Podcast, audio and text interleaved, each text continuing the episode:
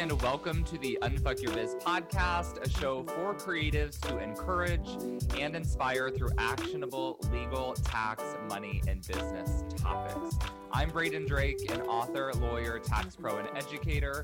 If you are ready to get your legal and tax shit legit, you are in the right place. But before we fully dive in, here is a quick word from my sponsors.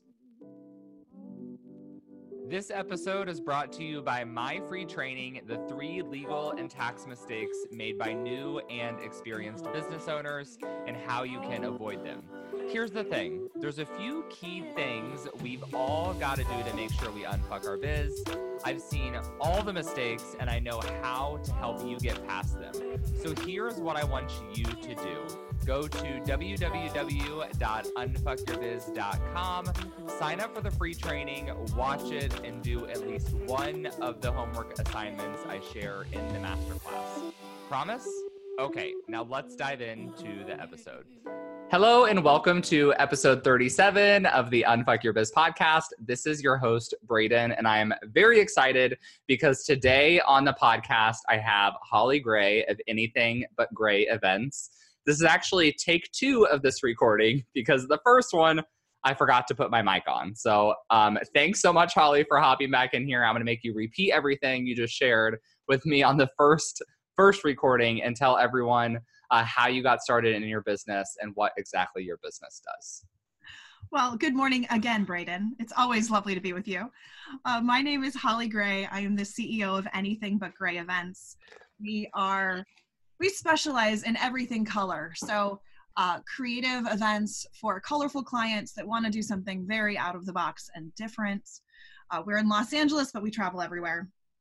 And for me as a wedding planner, I love all the creative design elements, but I'm always about function and logistics because I was a stage manager for live theater for 10 years. Hmm. Nice. So, first question for you if you got a client inquiry and they told you they wanted their entire wedding to be black and white, would you just say no? Honestly, I mean, I feel like uh, eight years into my business now, I've set everything up where that doesn't really happen. because Fair. if they go to my website and they're like, we love black and white, they're going to be like, uh, I don't think so. I was like, if you got that lead, would you still take it and just not showcase it in your portfolio or just no? Uh, probably no at this point. Okay, nice. I do feel like you probably get this a lot, but I feel like the market, like the branding behind your business is genius because you work your name into your business name. Thank you. Thank you. I appreciate that. Yeah, that was a um a rebrand a couple years ago, which was very scary, but I felt like there was a niche that wasn't being filled and I was going to Interesting. What yeah. was your brand before? I was Events by Holly Gray before, which was very generic and I was trying to appeal to too many people and very much suppressing who I was as a planner and designer. And I've always been a very colorful, out of the box kind of person. My mom was a wedding planner for 20 years. So I grew up in this industry seeing very traditional, beautiful weddings, but not at all my style or what I liked. So when I finally decided to own my own business, I knew I wanted to do it in a different way. Yeah, I always tell people when people ask me why I only wear black and blue, I tell them it's because my personality is already colorful enough, so I don't want to overwhelm people. True. I love that. I love that. okay, awesome. So, right now you do primarily wedding planning and design in Los you said Los Angeles and beyond, right? So you're kind of all over the place. Yeah, I mean if you pay me to go, I will go there and I mean all over the place, like in a positive way, not. Oh yeah, like, no, no, no. Yeah. I, I, I didn't take it negatively. Okay, perfect. Because I'm kind of all over the place. This is why I could never make it in the wedding planning industry, despite the fact that like J Lo almost inspired me to do so. because of her clipboard. Yeah, the the what is it? The wedding planner, right? That's the, the movie. Yeah, I get a lot of people who ask me like, "Are you like J Lo?" I'm like, "No, I'm nothing like J Lo." Oh, I oh, mean, oh, she's amazing, but I'm nothing you, like J Lo. You don't have a baby blue matching pencil skirt suit? I do not. Mine is actually hot pink. So there you go. okay. Go. I'm here for it. All right. So I never said this in the intro because I'm slacking today, but what we're going to talk about on this podcast specifically is contracts. So we're going to talk about the messy contracts that both Holly and I have seen, and then also clients in particular who want to change their contracts. So the reason why I really like chatting contracts with wedding planners is because you're kind of like the central hub of all the documents, right? So even though you're not legally reviewing contracts as an attorney for the client, you're still reviewing contracts for logistic purposes for the clients, right? Exactly. So when a client comes on to me, depending on what part of the process they're in so far, I ask them to please send me all their vendors, please send me all their vendor contracts. And yeah, I look I like to look over them. Um, I'm not a legal counsel, like you said, but I'm looking for red flags that I can see um, to share with my client of this is a good contract, this is a bad contract, um, and just to have them to reference throughout the planning process.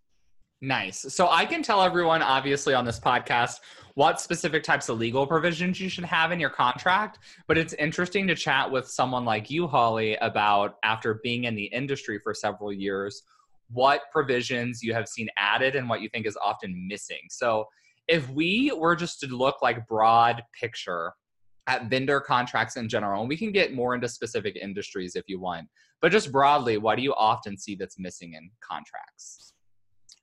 I think in general, I am often surprised by the vendors that I work with who have, you know, they have very successful, um, very established businesses that are sending out contracts that kind of look crappy or not even just in looks that they're just not professional if you're if you have a professional business you should have a professional contract meaning a contract that has been drafted by a lawyer someone who does this professionally so that when you're sending it out it not only takes care of you, uh, but it looks like you are a professional. Right. If you're sending out a Word document, no joke, Braden, I see vendors that send me just straight up Word documents, not even PDFs, just Word documents to their clients. And it's scary. It's scary on a legal sense because you can really get screwed that way, but also just professionally, it's just not good. It's just not good. Yeah, so everyone, that's tip number one. Like, you don't want to be sending contracts in Word doc or Google Doc form. You want it to be non-editable. Uh, I don't want to laugh at that because you know what? We're, we deal with people at different places in their business, and maybe no one has told you, but step it up. It's time to now step it up and right. get that get that made. Pay a professional um, lawyer who specializes in contracts for entrepreneurs, business owners to get a contract made. It is money, but it's an investment in yourself that will pay for itself tenfold. Yes. And I do self pitch here. I do have a contract template store on my website, everybody. So you can grab some there. But yeah, the main thing with the work, and it's not even, so I always tell people you want to have a good contract because it makes you look professional. So that's step number one, right? Mm-hmm. But also it's there to legally protect you.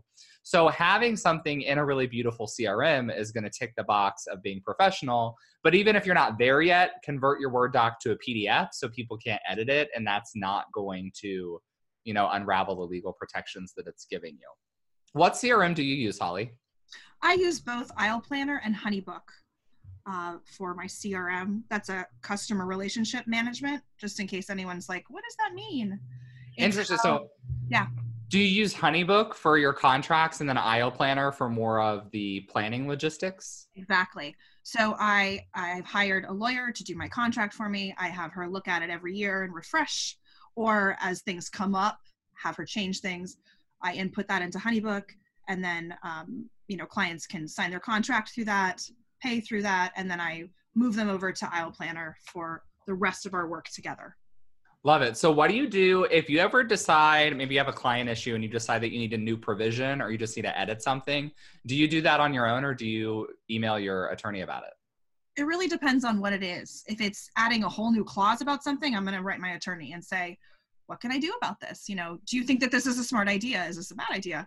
I'm not a lawyer. I don't that's not what I do. So I'm going to hire a professional to help me understand and do that for me. Smart. I think that's an important lesson for all entrepreneurs.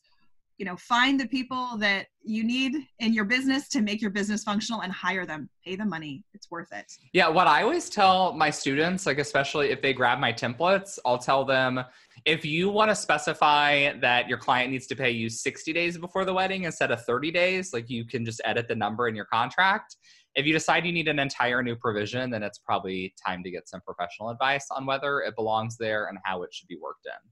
Exactly. And can I yes and to what you just said, Braden? Yeah, go ahead. Um, as a planner, something that drives me crazy is vendors that don't get paid before an event, at, at any point before an event. I don't want to hear from a planner or sorry, a uh, vendor after an event.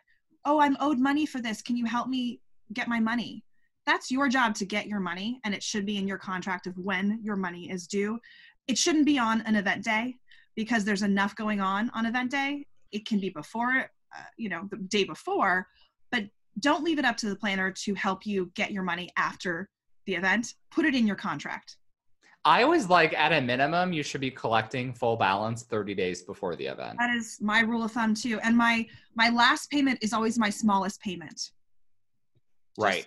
Do you see from because you're like you're obviously working with the couples, do you see on a from a client perspective anyone having trouble paying larger chunks up front? Because I will often tell people I think if the entire contract is for under like $2,000, it's fine just to take a lump sum up front. If it's more than that, maybe do half and half. But do you think that is doable advice based on your clientele? Um, my clientele is paying me more than two thousand dollars, so it usually a a deposit is in the two thousand to three thousand dollars. Right. My clients. No, for the for the plan for the planners definitely. I'm thinking other vendors. Like I'm not actually. I really have no idea how much like DJ DJs typically charge. But if we're talking about like lower dollar contracts, I find that most vendors that I work with in other categories are doing half and half, um, and everything's coming in 30 days before the wedding. For my workflow, because I'm working with people like over a year's time, typically I like to split it up into four payments just for my own cash flow purposes. But I think you can do any way that fits you. I also like to remind vendors though, if you ever get into a situation where you have to fire a client, um, having a very cut and dry payment plan also helps with that. If you're getting all the money up front, right with a client, um, and you know three months from now you fire that client, make sure you be able to you know pay them all that money back um, through your own workflow and, and cash flow systems. Nice. I like that. Yeah, one of the one of the things I teach is in your contracts. A really easy way to do it is basically to split your payments into installments. Mhm. And then if you have a cancellation, you can say that you are entitled to maintain whatever amount's already been paid. So the closer you're getting to the date, the more you're being compensated. The other thing is when it comes to being able to repay the money, um, I also teach cash flow management. So for a lot of people who are doing high dollar contracts and taking money up front, I recommend having a separate bank account. That's what we would call a holding account or retainer account. And you don't transfer the client money to your personal bank account or even until your even into your business expense account until it's been earned by you according to the contract. So that bank account is essentially like purgatory for your money until the job is complete. You know that there's not going to be any incidents, and you can transfer it into your business account. Right. Like in the legal field, we call that the client trust account. So, Holly, if you were to hire me, you know, for some big sort of service, I might charge you a $5,000 retainer that goes into the trust account. And then every time I invoice you, you email approval, and then I'm allowed to transfer money from the trust into my personal, into my business bank account. So smart. So Yeah. smart. So that's one way to do it. What what I think is I guess what I was getting at is what I think is silly is I've talked to people who are doing um maybe it's like brand photography or it's like an engagement shoot more of like portrait sessions or something where it's not as big of a package and they're splitting like an $800 contract into four installment payments and I'm like that's more effort than it's worth. Totally. Totally, for sure. Um, yeah, to me, if it's under a thousand dollars, you should be doing that in one sum. But again, everybody's everybody's business is different. You know, if that if that helps you to do more work on the front end, but it's going to help your cash flow, I guess it works out. But for my business, that just seems stupid. Yeah, agreed. I think it's just it's my Enneagram eight wing that wants to challenge that wants to challenge people all the time. Because I talk, especially newer business owners. Um, I guess I also went through law school, so I'm you know comp, like Go off. Comfort like I just mean we're like taught how to be confrontational and deal with conflict, right? Sure. And most of the time, conflict isn't even coming at us.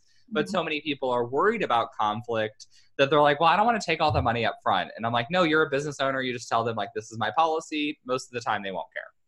that also kind of goes into money mindset of of people that just don't want to talk about money because they've never talked about money money but here's the thing as a business owner money we're not in this for the fun of it I'll, I'll be really honest this is not my hobby i have other hobbies this is my business which means i got to make money for my business and if i don't want to talk about money then what the heck am i doing here Like, yeah, I always I always say that you know people people tell you not to talk about money, religion, or politics at the dinner table. Yeah. But those are my three favorite subjects because everything else is just bullshit fluff. oh, Braden, I love you. Yeah, it's not fun. Okay, so let's talk about some other contract things. What are some other what are some significant clauses that you think are often missing when you're looking at vendor contracts? Um, some basic things that I think are missing. Uh, vendors tend to not it sounds silly and i can't believe i'm even saying this but vendors tend to forget about their meals um, i had a, a, situation many many years ago where we were not provided meals at a wedding that you know i had been at for 15 hours. The bride handed the bridesmaid $100 and said run down to taco bell and get the vendors all bean and cheese burritos. The venue owner heard this happening and shut that down real fast but it made me realize this was god this was year one of my business eight years ago that i had to add a clause about meals that i need to be provided myself and my team however many people that is depending on the wedding has to be provided with a hot plated meal from the caterer. So that means not a boxed sandwich not a cold meal um, not something that's been sitting out for hours and hours. It has to be along the same lines of what the guests are be- being given. Now, if your menu is filet mignon, I'm not expecting that you're feeding your vendors filet mignon, but it's got to be something that is a hot, sustainable meal that will last you the time that you've been working. It's just like one of those basic things that people forget to put in their contract, and then they assume that our clients will know. Never assume. I went to Catholic all girls school and they taught us that when you assume, you make an ass out of you and me. And I've always stuck to that principle. Do they say ass at Catholic school? Well, I mean, I went to I'm, a progressive Catholic school. Okay, I'm asking the tough questions today. yeah. All right. Fun. All right. What about what about logistics? Because I often explain to people that your contract is to lay the expectate like lay the expectations between you and the client. So yeah. if your client doesn't know what the expectations are, how are they going to meet them? Like do you when you look at the contracts, are they typically pretty straightforward? Like, talk to me about that. I see a lot of contracts that are one page total, and that always makes me a little nervous. My contract is, I want to say, four and a half pages at this point. It's not, you know, 25 pages, but there's enough on there that covers, honestly, situations that I have gone through and learned from. Uh, but also, it should really, really explain to your clients what your expectations are like you said because if we don't tell them what we need to do our job they're not going to know how we do our job unless we tell them. And so i think a lot of time there's this gray area if you will um, that's just not filling in all the necessarily necessary blanks. Uh, a, a big one that comes up a lot is photography about the rights to the photography um, I like to submit my weddings to wedding publications. So, talking right from the get go with clients about those expectations of can I use your photos on my social media? Can I use it on my blog? Can I submit your photo for you know this wedding publication or not because if they say no to me they say like no we want to keep our, our wedding photos private there's an extra charge that i add on to my fee for that because as a wedding planner I use social media as a form of advertising for myself. So if you're taking away my ability to do that, then you know what? I have to charge you more money to recoup what I would have lost from not being able to showcase your wedding. So things like that. I like I like that. So that's really interesting. So when you're having that, I want to talk more about this because I would say the majority of my audience actually is photographers. Mm-hmm. So when you're talking to the client about that, is this more you're talking about whether the client will allow you to use the photos or whether the photographer is going to allow allow you to use. no i am not talking about the photographer. They honestly have the rights to that photo. That's not that's not my photo but it's me opening the conversation with the client right off the bat saying hey this is something that is a standard in my business to submit photos to publications. Um, is this something you're comfortable with? Most of the time um, i know the photographers that I'm working with because they're people that I'm recommending and I've worked with before. So I know they're already comfortable with submissions and having their work out there because, of course, that also helps them as a business owner. So it's not me saying the rights to the photo in general, but it's me saying the rights to use the photo for something in right. the future.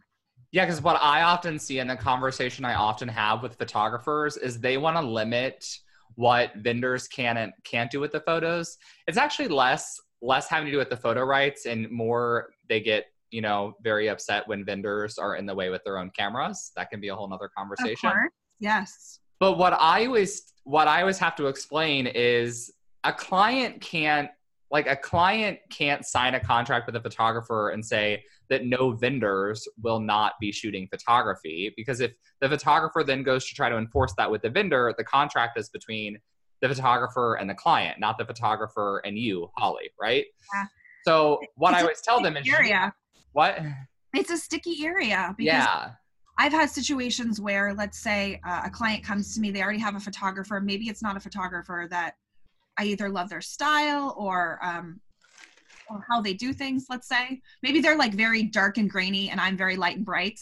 And I know the photos that I'm going to get from this wedding are not going to be uh, what my brand represents normally. But as a professional, I can't say that I'm going to hire another photographer to come take my detail shots because then that opens up a weird situation where we have two photographers on one wedding that don't necessarily know each other that that wasn't the agreed upon thing. So going into it having these really cut and dry like contracts makes all the difference too. Right. Yeah because what i what i what i will tell the photographers is what you have to do in this circumstance is you can't have your client contractually obligate themselves to that necessarily. What you can technically do is have your client agree that they will require a certain clause in their other vendor contracts. Does that make sense? Mm-hmm. And even still, like that's a big ask, but if you really want to do it, you can. Yeah.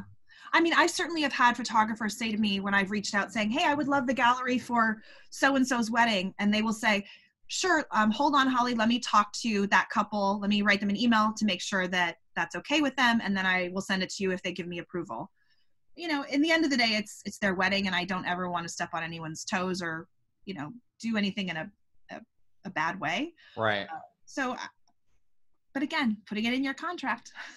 Put it in a contract. Well, especially if the photographers have these types of terms in their contracts, then you as the planners probably are gonna already gonna know what you can and can't do with the photos ahead of time. Totally. You know, the vendor team, our goal is to make each other look good. Like that is my golden rule in life is make each other look good. So if you have things in your contract that make me good and look good and vice versa, then we're all working together uh, for the greater good, which is that person's wedding or event. Love it. Okay, let's talk about contract changes.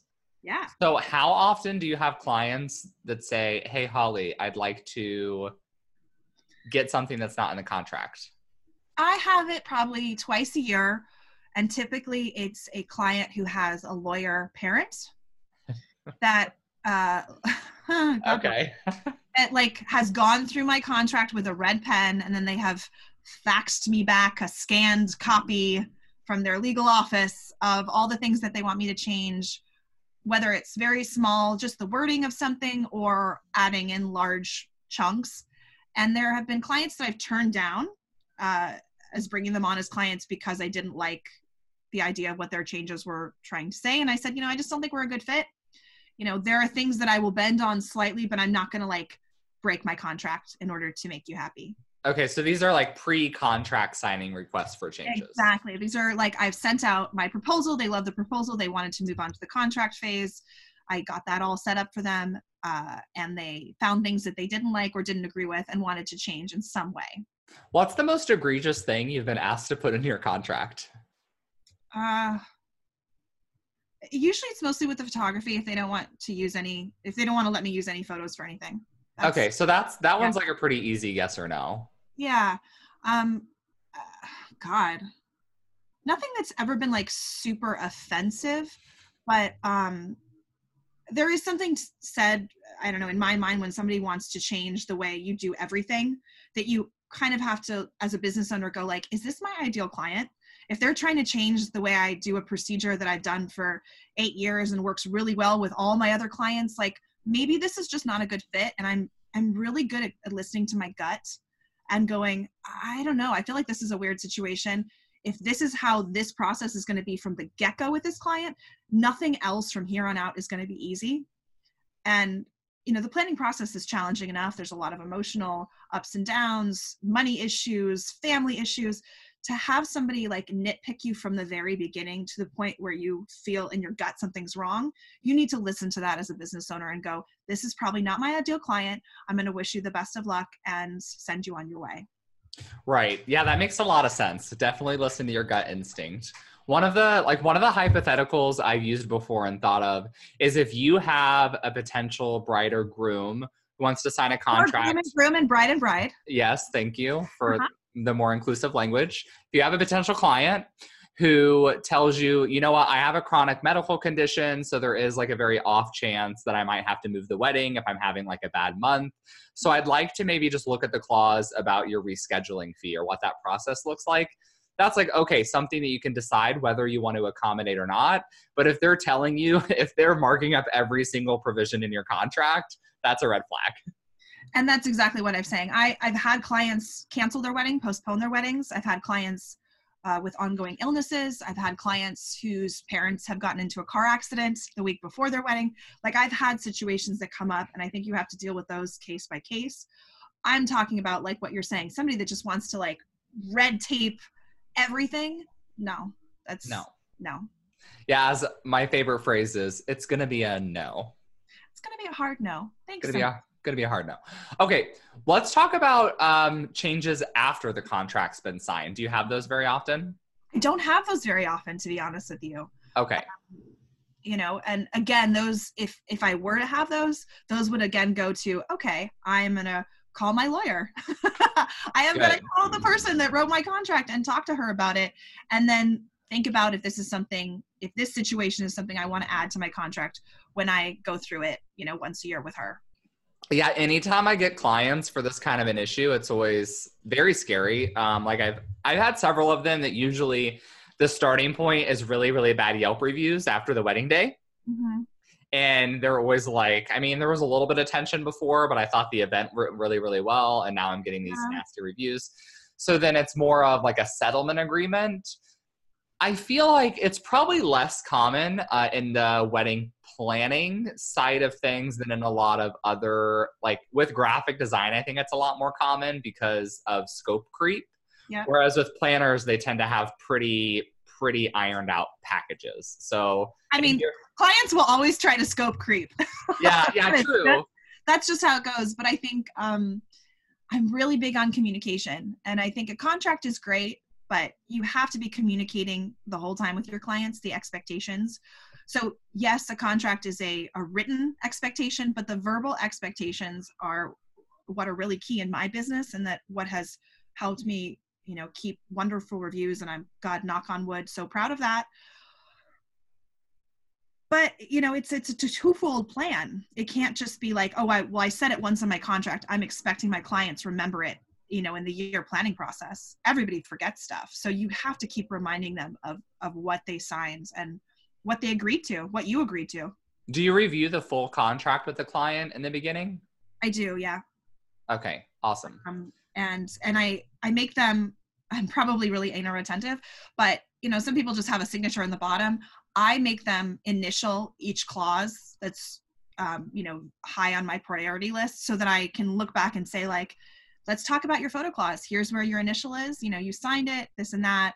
Um, if that's changed in any way then we have to talk about a payment for um, you know not being able to use your photos now whatever. But having them initial i go like okay they consciously had to go through this. I know they didn't just like skim and go to the bottom like most people do with contracts. Right. And when it when it comes to this kind of communication stuff, obviously communication is very important in every industry, but it's also always helpful remember your own business and what the services you are providing. Like if your onboarding workflow is a 3-hour process and you're doing $300 like family mini sessions, like you probably don't need to be going to that length. But obviously if you're doing full service wedding planning, you're going to be working with these people for a year, you want to over communicate in the beginning, I'm sure. It's a total relationship. And that's even something I say on my consultations with people is I am I am a no fuss, no frill, I don't blow smoke up people's butts. I really tell it like it is kind of planner. So if you're somebody that's looking for this like fairy godmother, J-Lo clipboard holding like magical person, I'm not that person. So either you like me or you don't, and that's totally okay either way but I'm setting that expectation of that's the tone of how we're going to work together. I am very nurturing and kind, but I'm not going to lie to you and I'm not going to sugarcoat things. So you have to be good with that coming into the relationship. Same. I'm here for it. Okay. Random question. What is your, if you had to pick one, what's your favorite contract clause in your contract?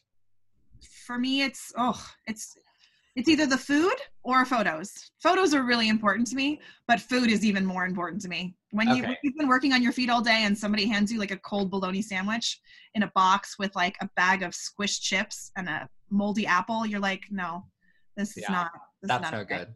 I think my favorite is the payment provision, but. Oh, well. I go right to food. That tells you what kind of girl I am. yeah. Well, I don't like in my cl- contracts, clients don't feed me, but you know, yeah, no. might be different. Okay, fun. So, any last uh, bits of wisdom you want to impart on my audience? I think the best piece of wisdom I could give right now is step up. Step up your business. Um, make sure that what you're doing on the back end is legal and takes care of you as a business owner. You don't want to get into a situation where your business is ruined by one small mistake that you could have made by just hiring Braden or getting one of his templates because it's just not worth it. It's just not worth it. Make that investment in yourself and your business to take care of what you've created because it's really, really important. Love it. Okay. If uh, people want to learn more about your business and become best friends with you, how should they do that? Oh my God, become my bestie. I am on Instagram at anything but gray events. That's gray with an A.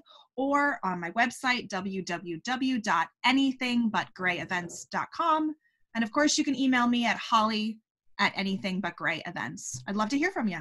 Perfect. And you can also tag Holly inside of my Facebook group because I know you're a member, right? Yes. Okay, awesome. So, for everyone, if you're not a member of my Facebook group yet, you can join. It's called Braden's Besties on Facebook. Also, just to let you all know, um, I ended up continuing the tax challenge. So, if you missed signing up for the live tax challenge in January, you can actually sign up now uh, on my website, bradendrake.com forward slash tax challenge, and you'll get access to all the daily videos, our Q&A recordings, the guides, and then you can post any questions you have while you go through the content inside of the Facebook group. If you have contract questions, you can tag me, um, tag Holly if you're a wedding planner. She might have some good advice on you about some certain terms. I hope you don't mind I'm volunteering you for work. No, it's fine. Okay, perfect. So, um, yeah, that's all I have for today. Thanks so much, Holly, for coming on and chatting about contracts with me. Thank you for having me, Braden. I appreciate it. You got it. Okay. So, as always, don't forget to like, subscribe, share, tag all your friends, email your mom, let them know how awesome the podcast is.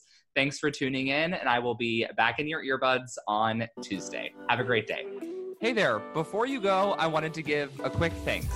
Thanks so much for tuning into the show. If you loved it, I would love for you to take a screenshot of the episode or snap a quick selfie while you are listening.